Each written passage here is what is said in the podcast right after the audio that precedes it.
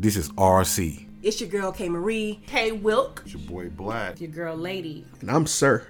And you're listening to 2020. 2020. 2020. 2020. 2020. 2020 Podcast. 2020. I did that one for you. Talking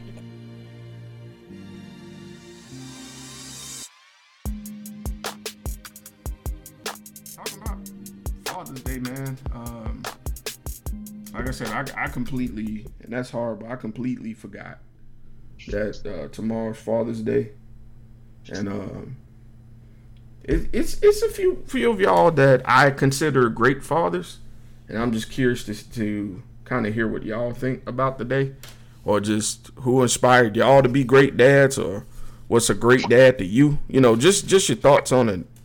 Period. Okay. You know, so whenever you're ready, bro. All right. Uh, well, I uh, I have mixed feelings about Father's Day. Um, well, no, I have good feelings. Yeah, mixed feelings, good feelings, and bad feelings. Um, like I like the fact that um, that we do celebrate it, and that that gives me you know happiness. Um, and I'm sad that you know that not that there aren't as many men that are in the lives of you know their kids' lives. Because like being a dad hon- honestly it's changed me for the better. You know what i mean? Mhm. um i you know now that that ben's been here he's been here seven years i I don't i can't think of my life without my son now. So um you know he he pushes me when like when i don't want to go to work you know what i mean? Like and then i'll be like man f this job. Like nah, nah ben needs that french fry money. So uh so yeah that that's that's where i am man. Like he you know makes me i've stopped cussing as i don't cuss as much with with him here. But i don't cuss it because he he you know checks me on it. He'd be like daddy cuss word not good. So Mm. yeah man i i mean it's it's a when you're ready to be a father and you you hold accept that responsibility you get to learn a lot about i feel like yourself. And like it's so amazing to see like that development of that that that child you know what i mean? So that's that's what i that's what i like about it man. All right, and and, and with you, I, I think a lot of that comes from the excellent dad that you have, Pop. I think I think he did a phenomenal job raising all of y'all, um, because the the first I, you know my my dad died and he wasn't really in my life, so the first thing I noticed about Pop was that it, well, first thing, I, it's very rare I hear his voice go over a certain octave. he it's he scary does when it happens though Right. You'd be like oh somebody's gonna get in trouble right. It is that he he gets his respect from his actions and and he speaks softly and and to how do I say to discipline a kid without having to yell and scream is an art form. But I feel like the basis is respect. And I, I think growing up your dad showed you that respect and you reciprocated it whether you realized it or not.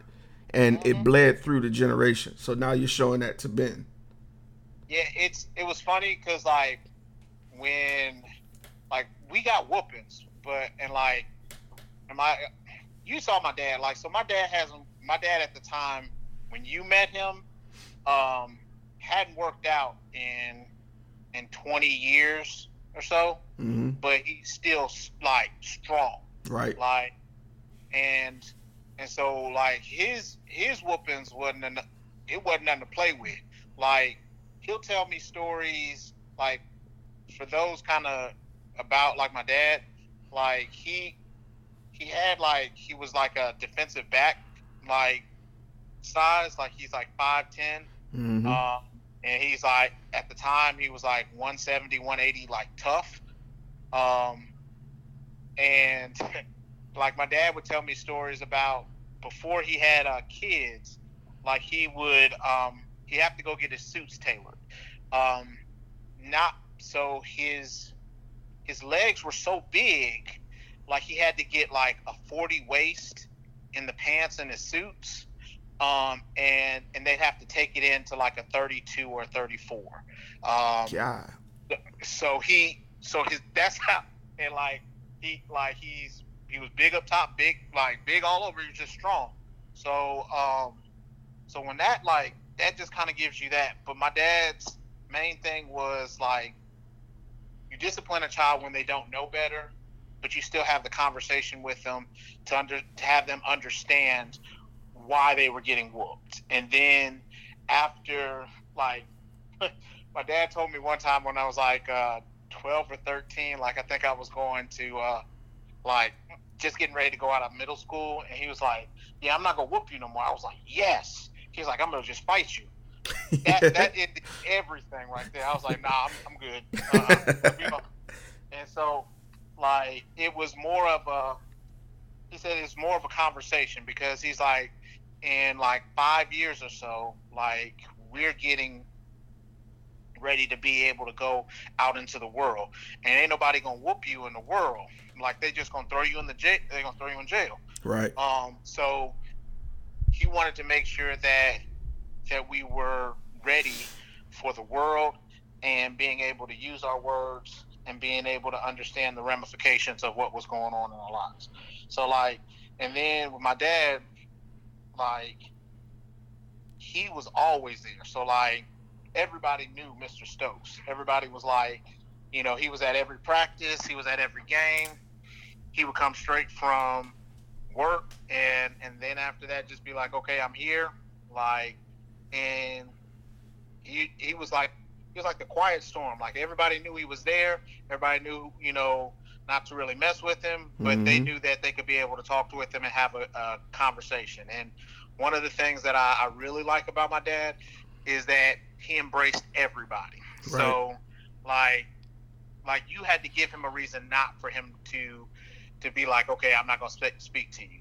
Like anybody, especially if they were like friends of, of ours, of the kids, he'd just be like, okay, come on over, and treated everybody like like they were his kids. So when my dad talks about like how many kids he has, like there's three of us, but like he'd be like, I got like like depending on it is who it is, he'll be like, I got five, you know, I got my other sons that are down here in Alabama. I got my other kids that are, are here and my you know, my daughters in Indianapolis. You know what I mean? So Mhm. he's one of those people that was really, really open, um, shared his love and, and also tried to share his not knowledge with anybody who, you know, would listen.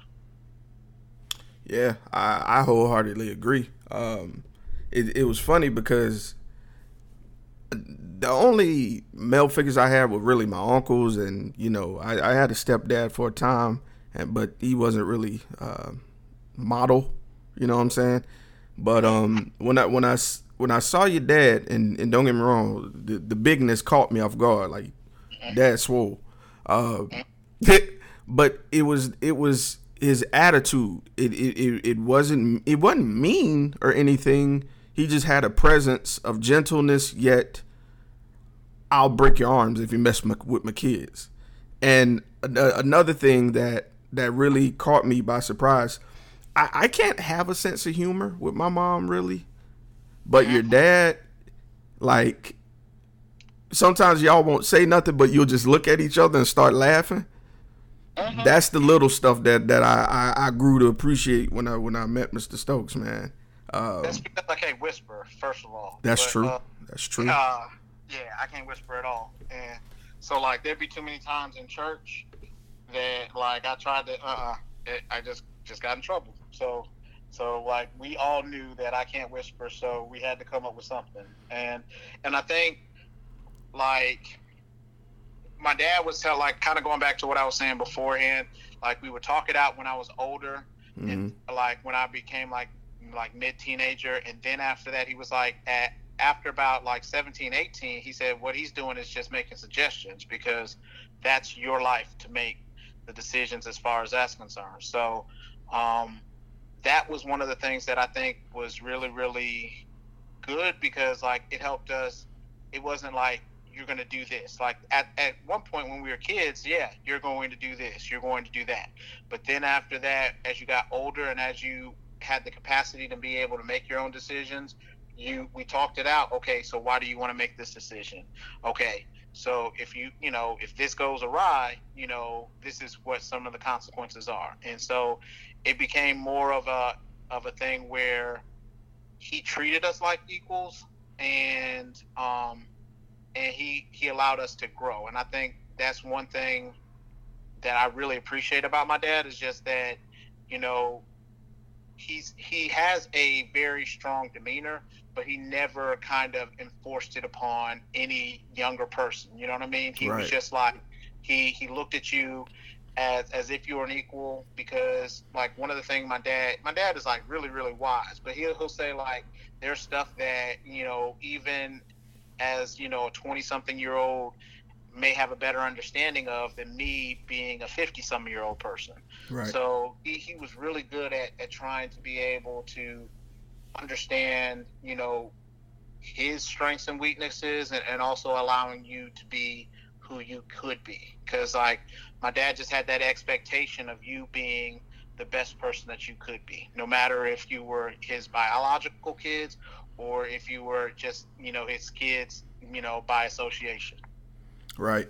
And uh, that's that's the other thing I appreciated about him. It it was he he his his speeches, man. Like when you would sit down and just talk with him, because that's that was my favorite thing. He'd always come to visit, and he'd sit down and have we'd have the State of the Union conversation just to see where everybody was at, and the nuggets he would break off, whether it be about finances or about relationships or just whatever whatever was on your mind if if it, it'd be rare where he couldn't offer you something to chew on and think about afterwards you know?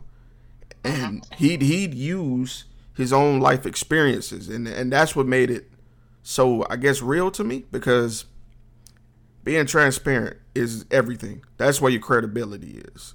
Yeah you know, if if you can't tell the truth about yourself, you know, it, it makes you feel like you could possibly be better than I am. Not, you know, to make it look uh-huh. like you where you don't make a mistake. When when Pop sat down and I, I'll never forget it, we talked about because I had just broken up with my ex and he, he was just telling me from a standpoint of divorces and, and being divorced from my mom yeah Right, right. And I was trying to tiptoe around it. I was trying to tiptoe wide. But um right, it's all right. He, he, he'd rather you be honest about it. Like, my dad is unapologetically him. So, Facts. like, when when he came to, like, say, for instance, when I was in high school, he was like, Wyatt, I know you're not, you know, you're not going to be perfect, but you need to be safe. He was like, now, my dad, my dad was like an All American in, um, in football. So, um, one of the things that that actually happened, he was like, "Why I, I was out and about." He's like, "There there've been a couple nights where I came home drunk and I talked to your granny and I told him I couldn't go I couldn't go to school the next day." And like to have that open conversation, and it wasn't like to brag or to boast, but he it was just factual information. Like Right. this is what I happened. Like I understand, but it needs to be something that like he has the expectation, and it's and talking with my dad, you don't want to let him down, especially if he's embarking, like, and telling you all that information about himself or trying to have you avoid some of the pitfalls that he may have gone through. That was what it, came off as like, hey, I'm like, you know how you have those old heads that just tell you information and just like, don't do this, don't do that. Right. Like, my dad was just more like one of that. Um, you know, he definitely had his stern sides, but then after that, it was just more, I'm going to tell you what I what I've learned, so that you know, hopefully, you can make a better decision than what I did in that situation. Right, right. It was it was uh an insightful suggestion, like you said. Mhm. And uh and even if you chose the other, you know, uh if you chose an opposite decision than he advised, he still respect you for it because you're an adult. You know, and and we talked about that a lot. And he one time me it was just me and him talking. I you know called him, and he was like, and this was him speaking as a parent. This what blew my mind. He said, as a parent, you want what's best for your kids, and sometimes when you guys are adults as kids to us, we have to step back and realize that. And sometimes we as parents want to get you to make the decision we have in mind, but at the adult in you, we have to respect as well. Uh-huh. And so to hear a parent say that blew my mind, honestly, because some parents are, are still controlling. You know, I'm gonna be honest. My mom can be overbearing sometimes because she has an idea or or a plan, but my plan may deviate. You know, and so that can cause a clash. You know, but to to hear a parent be aware of that kind of shows how well rounded Pop is, man. hmm And I think um, it just it just kind of speaks to him just like I, even I think when he was younger he kind of had some of this knowledge, but like I think he learned from his surroundings. You know what I mean? Like he saw how certain parents were, and he saw maybe um, you know how how his parents were, and I think he kind of pick and chose um, what and how he wanted to parent. Right. Um, and and I think that's kind of like it, it makes it makes great stuff as far as that's concerned. It, it helps you to be the best person that you can be. That's like my dad made it so that um, I was more excited that I was having a kid because like there'll be my dad tells the kids all the time like his greatest times in his life has been just being a parent like hmm. not not anything else. Like he enjoys like being able to see that growth and development in in his kids. And and like that's what like some people get scared when they hear that they're going to be parents. Like I was nervous that I wouldn't be able to live up to the same expectations and, and how well my dad did for me. But I was never afraid to be a dad just because I knew that I couldn't fail with with the, the knowledge and, and the love that he and my mom both embarked on me or impressed upon me, excuse me.